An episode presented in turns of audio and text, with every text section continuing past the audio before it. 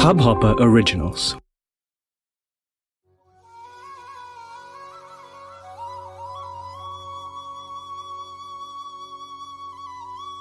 प्रहलाद और होलिका की कथा।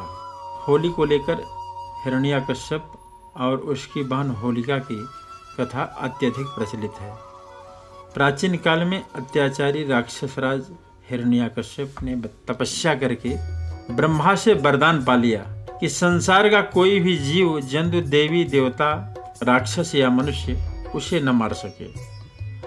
न ही वह रात में मरे और न दिन में, न पृथ्वी पर, न आकाश में, न घर में, न बाहर। यहाँ तक कि कोई शस्त्र या शास्त्र भी उसे न मार पाए। ऐसा वरदान पाकर वह अत्यंत निरंकुश वन में बैठा। हिरण्याकश्यप के यहाँ प्रहलाद जैसा परमात्मा में अटूट विश्वास करने वाला भक्त पुत्र पैदा हुआ। प्रहलाद भगवान विष्णु का परम भक्त था और उस समय भगवान विष्णु की कृपा दृष्टि थी। हिरण्यकश्यप ने प्रहलाद को आदेश दिया कि वह उसके अतिरिक्त किसी अन्य की स्तुति न करे। प्रहलाद के न माने पर हिरण्यकश्यप उसे जान से मारने पर उतारू हो गया। उसने प्रहलाद को मारने के अनेक उपाय किए, लेकिन वह प्रभु कृपा से बचता रहा। हिरण्यकश्यप की बहन होलिका को अग्नि से बचने का वरदान था।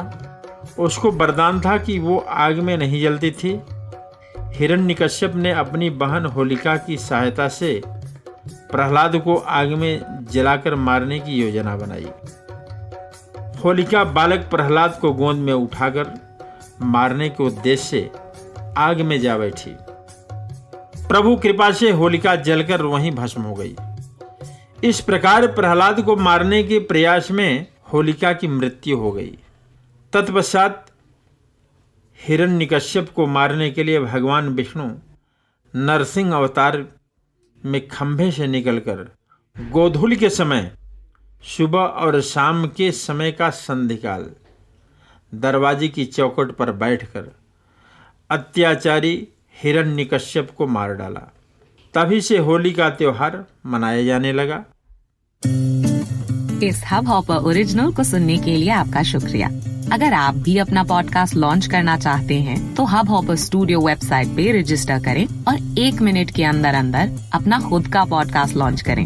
यही नहीं स्टूडियो देता है आपको पूरी आज़ादी कहीं भी कभी भी अपना पॉडकास्ट लॉन्च करने की सिर्फ़ तीन आसान स्टेप्स में। तो साथ में अपना पॉडकास्ट शुरू करने के लिए तैयार।